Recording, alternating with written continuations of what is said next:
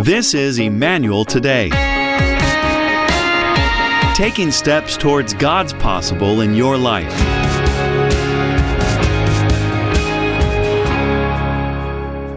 I want you to turn with me to Acts chapter 3.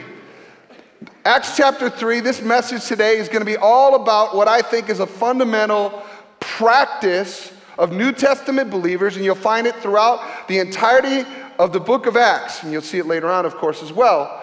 But this two verses here are going to really embed this truth that I want to, I kind of want to lock in on that all of us need in our story, no matter if we're new to faith or we've been walking with Jesus for a long time. Verse 19.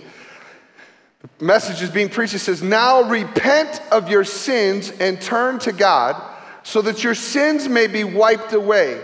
Then times of refreshment will come from the presence of the Lord. Now repent of your sins and turn to God so your sins may be wiped away. Then times of refreshment will come from the presence of the Lord.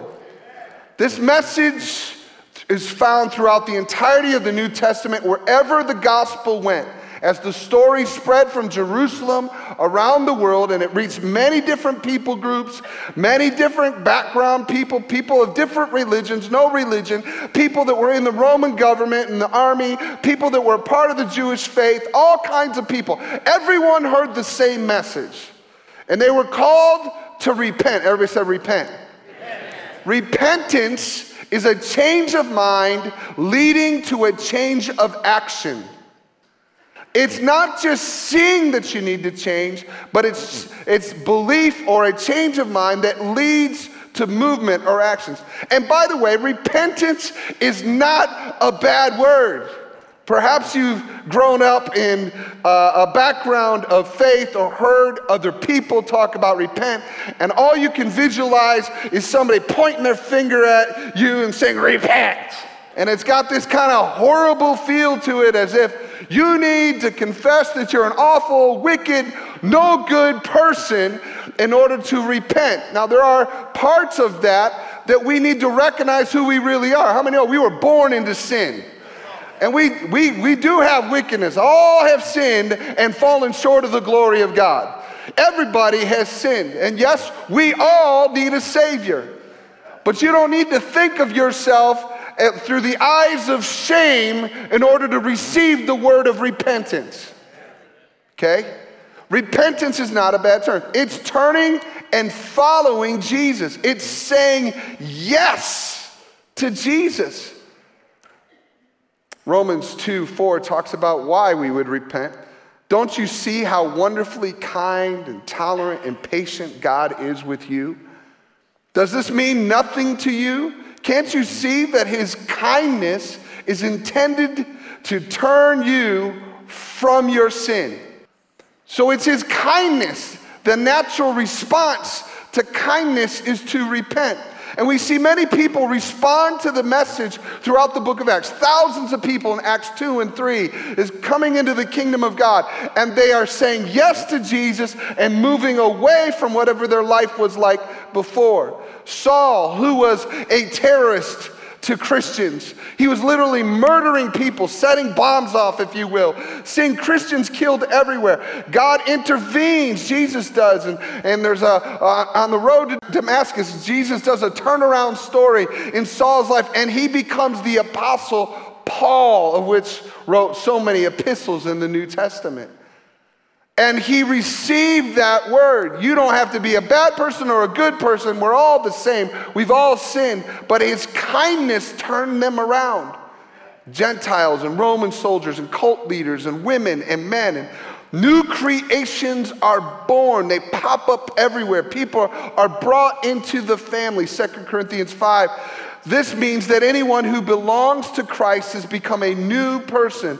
The old life is gone, a new life has begun. So, repentance is something that is good, not bad. It's saying yes to Jesus, okay? How many know we have a lot of things that get our yes? We have a lot of things that get our yes on a daily basis. Repentance is turning from one yes and giving it to somebody else.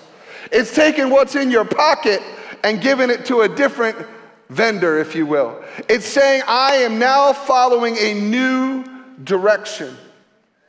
In Acts, that's what it says. But then it says, then times of refreshment. Times of refreshment follow repentance. Our decision to turn and follow a new leader results in refreshment. Repentance opens the door to more opportunities to follow the Spirit. Do you remember that refreshing feeling of having your sins forgiven, having your court case dismissed, having an adoption notice given to you that you now have a family? Well, friends, I want you to know just like on the web browser, to get an updated view, a refresh button, if you will, the refresh button in our life, whether you're a new believer or you've been walking with the Lord for 30 years, is repentance. It's turning and reconnecting to the updated kingdom of God. In Acts, the Spirit perpetually led people toward changes that required a positive repentance. What they were doing wasn't bad necessarily. The leaders, as they lived their lives, they weren't living in deep sin necessarily, but God intended them to go this way, and they were on a pathway to go that way. So it required an adjustment of the person. How many know sometimes God wants you to go this way, but you are so stubborn that you want to go this way? And it means that you have to repent. You have to change your mind and turn to follow Jesus to follow him, to go in a different direction. And what they were doing wasn't bad necessarily, but they had to adjust their course. I want you to hear me. We are like the New Testament church.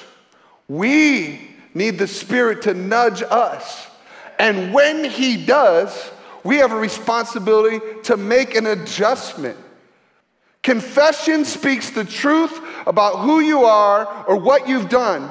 But repentance goes beyond confession and says yes to a different direction. Too many people have grown up in religious circles where they make their confession, but you can't stop there. Because if all you do is confess, you're not being refreshed yet. It's when you turn and go a new direction that the refreshment comes. Some of us have confessed and then we felt guilty, and then we didn't change. And because we didn't change and we didn't follow the nudge of the Spirit, we feel crummy, and then we want to point our finger back at the church. The church makes me feel bad. The church throws shame and guilt on me. The church is so, no, the church. So there are some people in the church that are bad, and they do throw shade, okay? I'm not saying there aren't. How many know this? There, there's a a lot of hypocrites in the church world, and there's room for more. Come on. There's room for more. You come in. Church, you know what you're missing out on? All you got was the, the humbling, dark, self realization moment that was something wrong with you, or you're not going in the right direction, or maybe there needs to be a change and you feel uncomfortable. And if you confess it, that's great. Jesus does forgive us of our sins, He does cleanse us from all righteousness, but we have yet to be refreshed because we haven't turned and gone in a new direction. And the next day, when we revisit it, it's like a dog returning to its vomit. We miss out on the refreshment from heaven because we haven't changed our ways.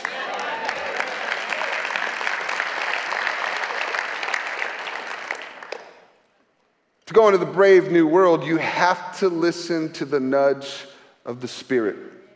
I say this to every believer, no matter what season or stage of life that you're in.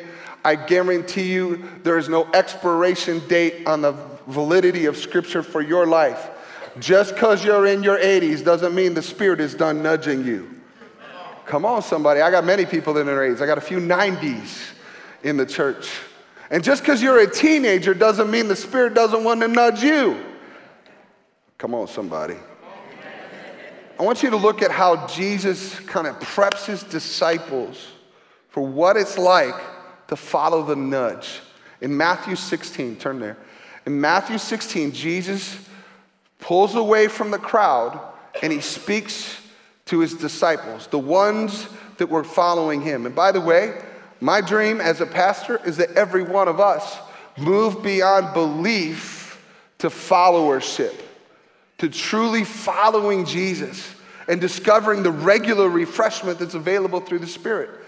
And Jesus is talking to his disciples in Matthew 16, verse 24. He says, Jesus said to his disciples, If any of you wants to be my follower, you must give up your own way.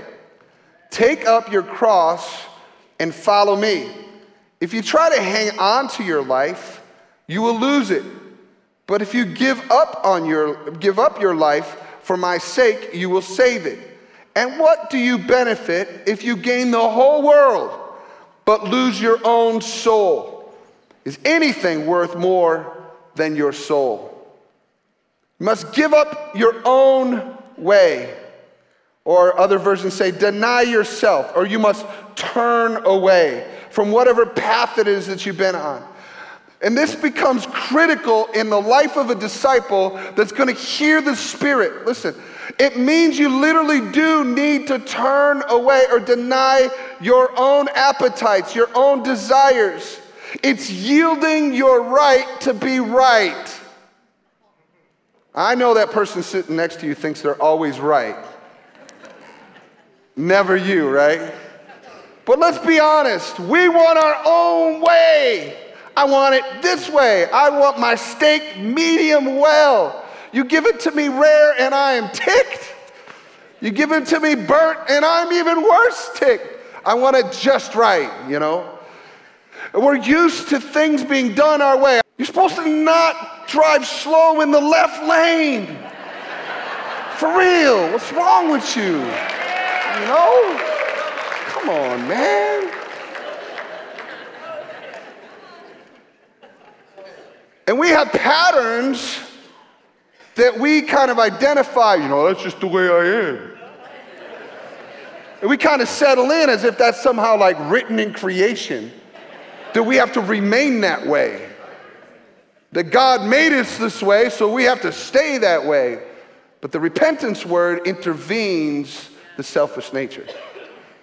Uh, when I was uh, back in 2003, was when uh, Jody and I heard the whisper from heaven that we were to go work at North Central University. And uh, it was a three day period of time where uh, I, I, received a call from Dr. Gordon Anderson, the president at the time. He called me and he said, Nate, I'd like you to consider coming working with me at North Central University. and uh, it's kind of close to his voice, but not exactly. and uh, and when he called me, I said, No way. I'm a youth pastor at Emmanuel. Things are going great.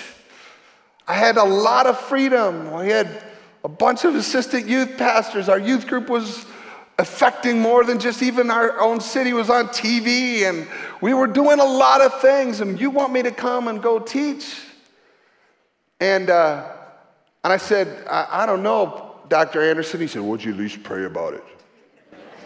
I mean, you know, when there's like a, a, person of God that's, that's your mentor, you're like, okay, I'll at least pray about it. So I hung up the phone, told Jody, I said, Jody, I think that God wants us to go to North Central. And she said, You're not going to do that, are you? I said, Nah. But then I went back to, we were working on our house at the time. I was working on a project in the basement, and I just, I started getting that weird feeling inside the nudge. You guys know what I'm talking about? And as I'm hearing and feeling the nudge, I'm like, oh, shoot. And the next day, Saturday, Jody comes up to me and she says, I think you should think about it. And I went, oh, no. so even then, I, I went through a series of mentors and leaders and I prayed and I thought, but I resigned on Tuesday. First call on Friday, resignation on Tuesday because I heard God. I didn't even have a job description. I didn't know what I was going to do. I just heard God. Okay? And then we went, and it was hard. It was difficult. It was really difficult to talk to Pastor Denyes, and it was difficult to let, let my team know that, I mean, there were other things that came after that, but I needed to lean in and listen to the Spirit. Fast forward. I'm, uh, I'm at the school, and, And uh, I'm getting, I'm a full time grad student at Bethel University here in town, getting a master's in organizational leadership, and I'm doing classes and reading. I'm a football coach for my kids, and so I'm running practices every night.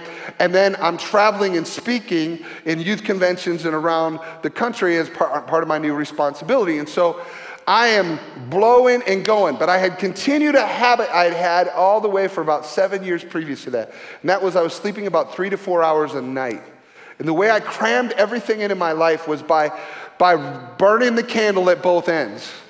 What I do is I would spend my time uh, uh, with family, everybody got 100%, and I prided myself that I didn't need much sleep. And uh, that kind of kept moving, moving, moving, moving. And then about January, I, I, moved in the new role in 2013 in, in April. And then in January of 2014, I was on a trip out to preach for a youth camp in Michigan. Went to Applebee's for lunch after getting off the plane, and then went into Walmart. And I, I recall going into Walmart, and then I had a grand mal seizure right in the media section there. I mean, I'm talking full blown, on the ground, everything. About bit through my tongue, I was unconscious.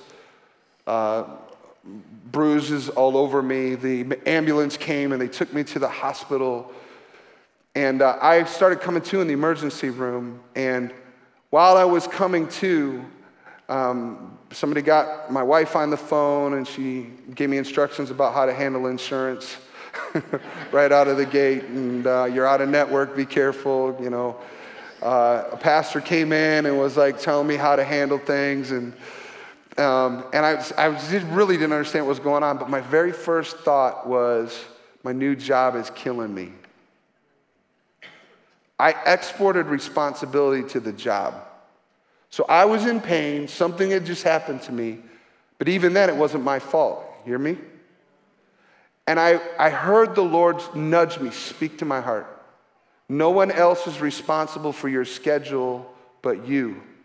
You will stand alone before me someday. It was like, throw me against the wall, right? But I heard the nudge. I went through two weeks of testing. I wasn't allowed to drive until they figured out, and I went into the neurologist. The neurologist said, Listen, there's no Nothing on your brain scans. There's no uh, reason we can come up with other than you've had a prolonged period of lack of sleep and stress. And it's like the banks of the river. Stress and lack of sleep have lowered the banks until eventually the river spills over. And I discovered at that time, the, the neurologist said this for the rest of your life, you need to have a minimum of seven hours of sleep. And you need to learn to manage your stress. When she said seven hours of sleep, I literally said out loud, my wife is my witness, that much? Because I was so sick in my own direction that I had run everything to the edges. And I needed to learn to repent. To repent for me meant I needed to actually do what was being nudged into me. I actually had to start sleeping seven hours a night. It meant I didn't get everything else done that I once thought I should get done. But I have to tell you, once I started doing that, I got more done than I did before. When I slowed down and let the Sabbath of the Lord come into my soul, I experienced refreshment because I was now following the nudge of the Spirit.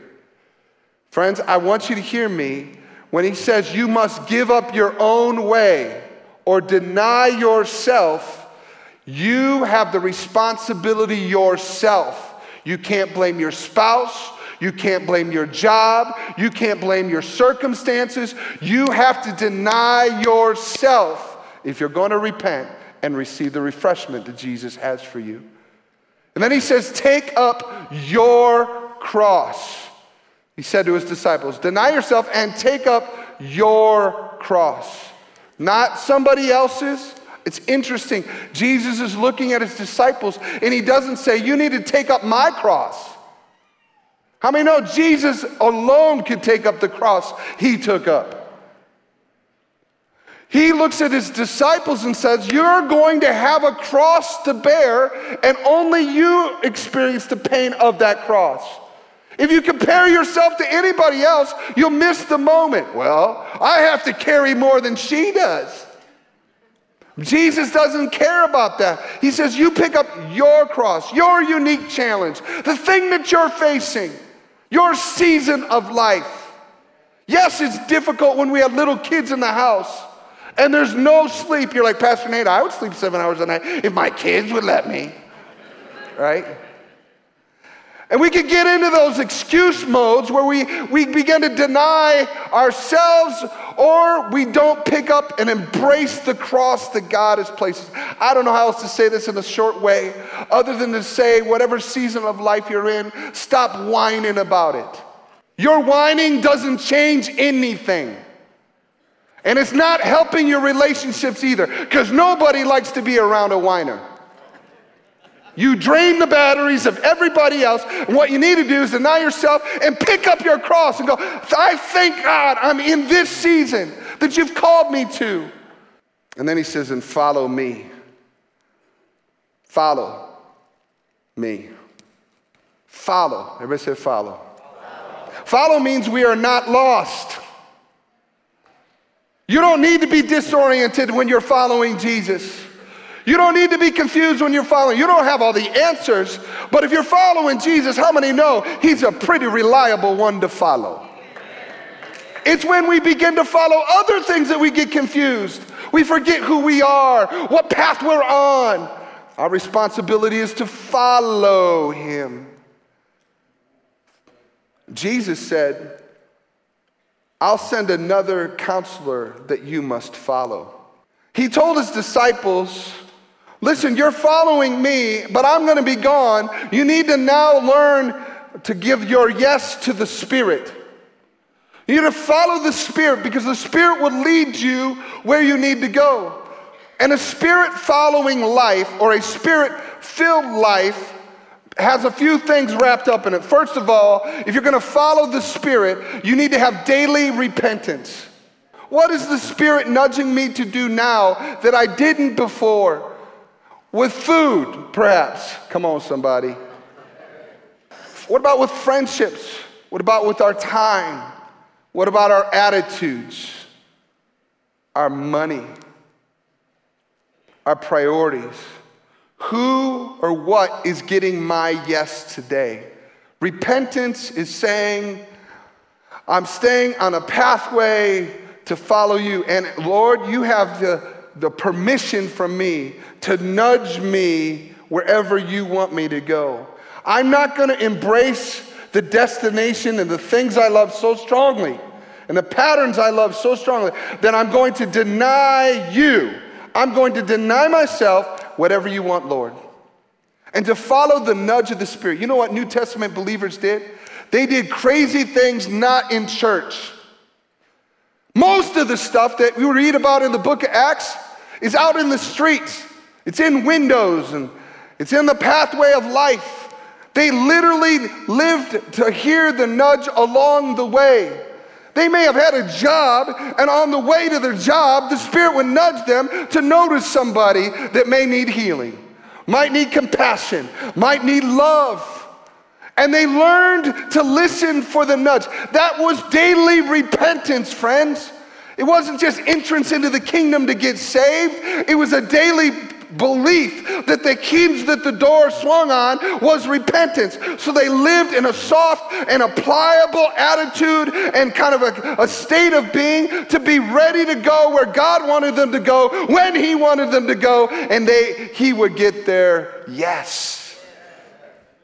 Secondly, a spirit following life trusts that He's got this. See, one of the things that happens, I discover that is when I when I don't trust, it's because I'm not sure what's going to happen.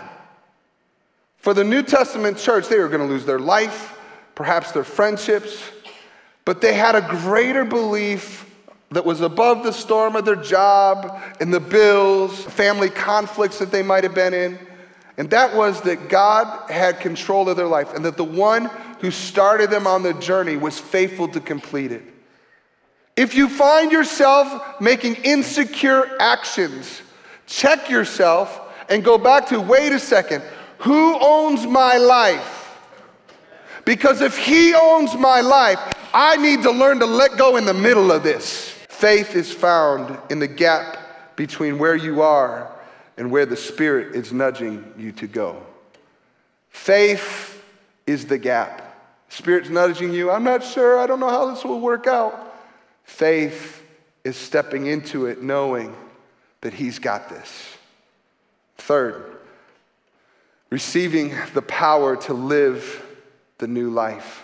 A spirit following life receives the power to live that new life. In other words, they don't just operate in their own strength, they rely on the Spirit.